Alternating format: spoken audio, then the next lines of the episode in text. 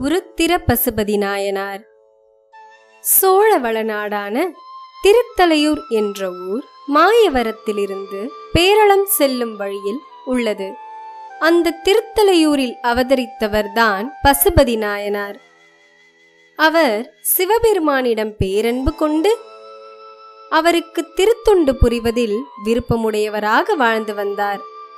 அவர் உருத்திர மந்திரத்தை ஓதி ஈசனின் திருவடிகளை தியானித்து வணங்கி வந்தார். இதையே தம் தொழிலாகவும் தொண்டாகவும் செய்து வாழ்ந்து வந்தார் பசுபதி நாயனார். அந்த ஊரில் ஒரு தாமரை தடாகம் உண்டு.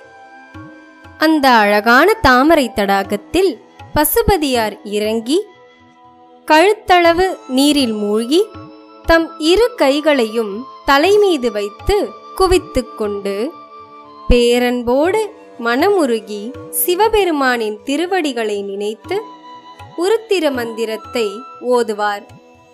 உருத்திர மந்திரம் என்பது ரிக் யசூர் சாமம் அதர்வனம் என்ற நான்கு வேதங்களுள் நான்காவதான அதர்வன வேதத்தின் உள்ளடக்கமாகும்.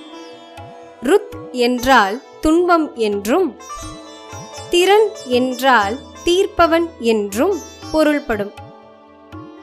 துன்பங்களை தீர்ப்பவனான ருத்திரனின் மந்திரத்தை இரவும் பகலும் இடைவிடாமல் ஓதி அந்த திருத்தொண்டை சில காலம் அவர் நடத்தி வருகிறார். இந்த தவத்தின் பெருமையை நிலைநாட்டுவதற்காக சிவபெருமான் அவருக்கு திருவருள் புரிந்து அவரை சிவலோகமடையச் செய்கிறார்.